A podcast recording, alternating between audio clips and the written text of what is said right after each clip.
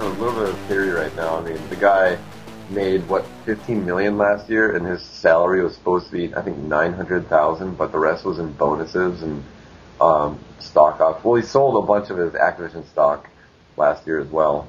And I have a news item right here. I'll send you guys. Uh, it says in 1990, Bobby Kotick bought 25% of failing video game maker Activision for 440,000. So from there, you know, the there was a 19 billion dollar merger with Vivendi a couple of years back. So the man made a lot of money from uh, Activision in the last like you know 20 years about.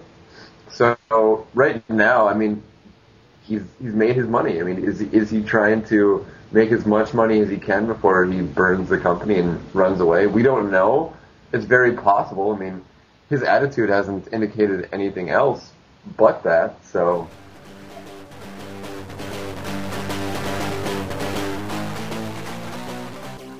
Harmonix wouldn't have allowed that shit. No way. No way. No, they would. They don't even put celebrities in their games. Except for they, they said, yeah, they always say that they're musicians first and, and game designers second. Exactly, which is why their games are more realistic, more fun to play, and less. Um, I want to say the word processed. Guitar Hero just feels, just feels like they threw it in a machine, made some adjustments, bang, out the door you go. Rock Band, it seems like they sat down, they mapped everything out, uh, it's just it's better presentation, better visuals. And I was a Guitar Hero guy from the beginning, and now, if you're seeing what Harmonix can do, I'm just I, I barely play Guitar Hero anymore.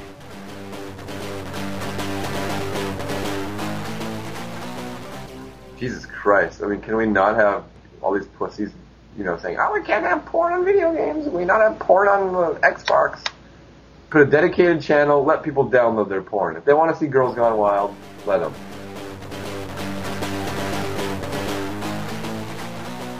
There's actually a bunch of others that, that companies have done over the years. So Square Enix have done two, and one was for um, Crystal Chronicles for anyone who used R4 carts. Um, what is it? Uh, you got on a boat, and you could not get off the boat at the beginning of the game if you used the R4 cart. Like you'd get on the boat, and then it just be a never-ending boat ride. Nice. It's fun. I like. Oh no, wait, that was. That's why I play games. that, that was Dragon Quest Five. For for Crystal Chronicles, it was uh, 20 minutes of gameplay, and then they'd be like, you get the the game over screen, but it wasn't like game over. It was like the you beat the game screen. It was like, thanks for playing. no matter where you were. Yeah, no matter where you were after 20 minutes. So it was, like, like, a like kiosk that. demo then. Basically, yes. Yeah buddy of mine has one of those cards, and he said, "This is so awesome! I downloaded the Kingdom Hearts Japanese version. You should check it out." So I pick it up and I start playing, and it takes you through the opening montage. Roxas gets up out of his bed, walks away, and the game freezes. and that's that's it. You get to get the opening, the opening montage. Your guy gets up, and then bang, it's over. Absolutely. Yeah, but you know what my theory on that is? That's the actual game for some Japanese players. Like they they released that probably a year before the actual game, and, and the Japanese players still paid like fifty bucks for it because they were that like diehard into it. oh my god!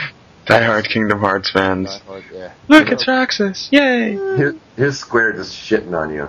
Yeah. It's not like they haven't done it before.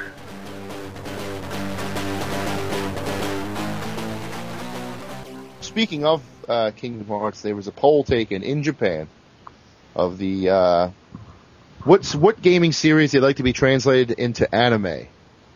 Um, Persona Four, believe it or not, was number one. Hmm. Yeah, make it really good anime. Followed yeah, it Phoenix, looks like anime. Followed by Phoenix Wright, which I'm all about. Phoenix Wright was number two, and then the, the rest the rest of the list in this order: Okami, which makes sense. Mm-hmm. Kingdom Hearts, which yeah, sure, all right. Idolmaster, which I have no opinion on because I don't know what the hell it is to begin with. Um, Metal Gear Solid, I've been saying that for years. Cool. Yakuza, Yakuza I never got into. Kyle's favorite is number eight, BlazBlue. Um, I'd like to see that actually though. Yeah, I mean that that'd be a yeah, it wouldn't be. And then Persona Three is number nine, and then number ten is uh, Atelier Rorona. I don't know what the hell that is. But I'm sure all the uh, little anime kids know what that is. They're like, you don't know what that is? Oh my god. I'm yeah, they, they just shut off the podcast after I said I didn't know what it was. I didn't even get to hear the topic they're going to talk about because he doesn't know what that anime game is.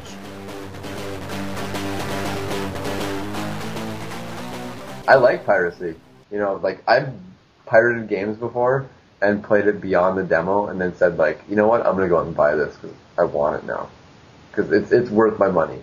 Because you know, or maybe some games didn't have demos, and I had to pirate it, and then you know, I bought it after I played it. So I, I, like the idea of an extended demo. So Right. if there's a game I'm not sure about, I uh, I might download it, play it, and then be like, all right, cool, I'm good with this, and then go get it. It's it's the, it's the it's the not knowing that kills games. If someone Right. doesn't if someone doesn't know about it, they won't buy it. But if they know a little more than a demo can give them, I really think that that um, release a demo before the game comes out. Sure. But then release the same demo with all the mechanics that you tweaked in the final version. Because if that demo still has a, a bug in it that's not in the final version, and someone plays the demo after the game comes out, they're going to be like, "Oh no, it's this is terrible. I can't deal with this." But if you fix the bug in the demo as well, then people will be a little more open to buying the games based on demo playing. Personally, demos influence my decision on whether or not to buy a game a lot. Like I'll play a demo and that will sell me completely because it's playing the game before you have to pay for it. It's try before you buy, and I think that's a really good thing. Um, but is a demo the answer? Uh, I don't know if you have you guys played the Path on Steam. no, No. Um, well, I, I the other day I went and uh, downloaded a bunch of demos for some uh, indie titles that I wanted to buy because I, I wasn't payday yet, and then I was like anticipating payday. I'm like, okay, what am I going to buy when payday comes? So I, I queued up a whole bunch of these games, downloaded them, and I noticed the path isn't a demo; it has a prologue, and so the game, the demo, quote unquote, takes place before the actual game. So you're downloading uh, an actual part of the game that like is relevant to the whole game. So instead of like playing a game and then or playing a demo, getting through this part that's like, that's like maybe just cut from the game, and then having to play the game and then you play that demo part and you're like, oh yeah, I've already played this before. Let, let's just go through it. You know, like make that demo of value possibly. Like, can other people do that? right. And will that cut, will that cut down on piracy a little bit because they'll have this connection with that? They're actually getting a part of the game for free. Less Yeah, exactly. less desire to get something. Yeah. That's a a good question. I would like that. I think that's a great idea to I like have it too, something yeah. that's actually relevant to your game. I hate demos and story-based games because then you're going through that again. Like I, Oh yeah. I typically don't watch movies twice anymore because I just want to see a new movie. I don't want to revisit something I've already seen before, and I hate doing that in games. Like I haven't played the Batman Arkham Asylum demo just because I know that I'm going to play the entire thing through. You know. Right. Yeah, I hear that. Um, I uh, I like I really like the idea of like a the demo being its own thing. That could be that could be huge.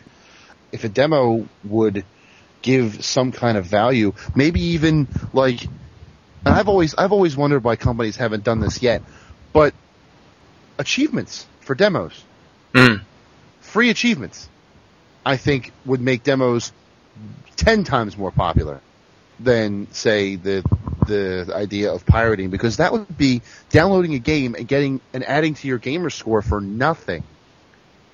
And not only that, Absolutely. trying out a game that you would want to play. Or like if you beat the demo, you get an item in the game for download. Some kind of incentive in that demo. They do it with pre-orders. Why not do it with demos? Mm-hmm. Yeah, I and think- with demos, and- it would be a, a more appropriate scenario to get a bonus in the game than a pre-order bonus, which I hate, by the way.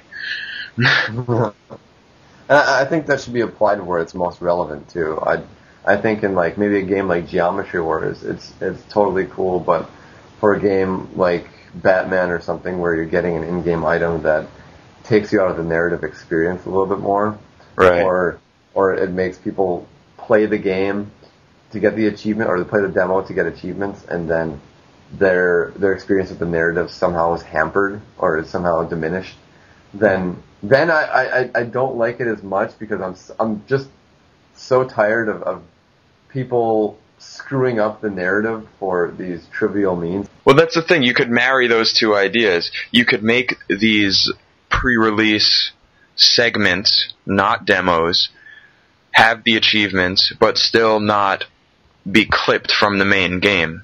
Unless it's Yeah. something like uh, Geometry Wars or like a puzzle game where there's nothing really to to take away from the final experience. Right.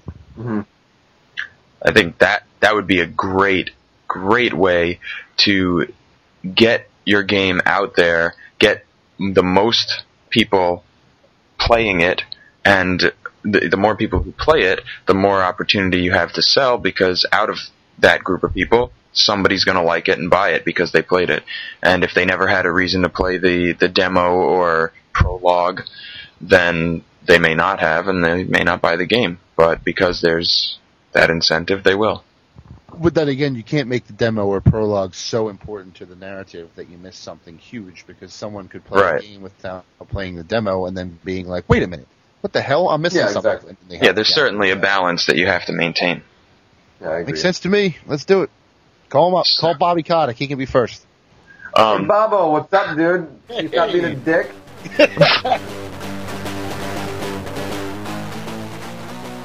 There were F's and S's flying all over the place in this podcast, so I Are guess you trying to avoid that because? Kyle No. sounds like a sailor.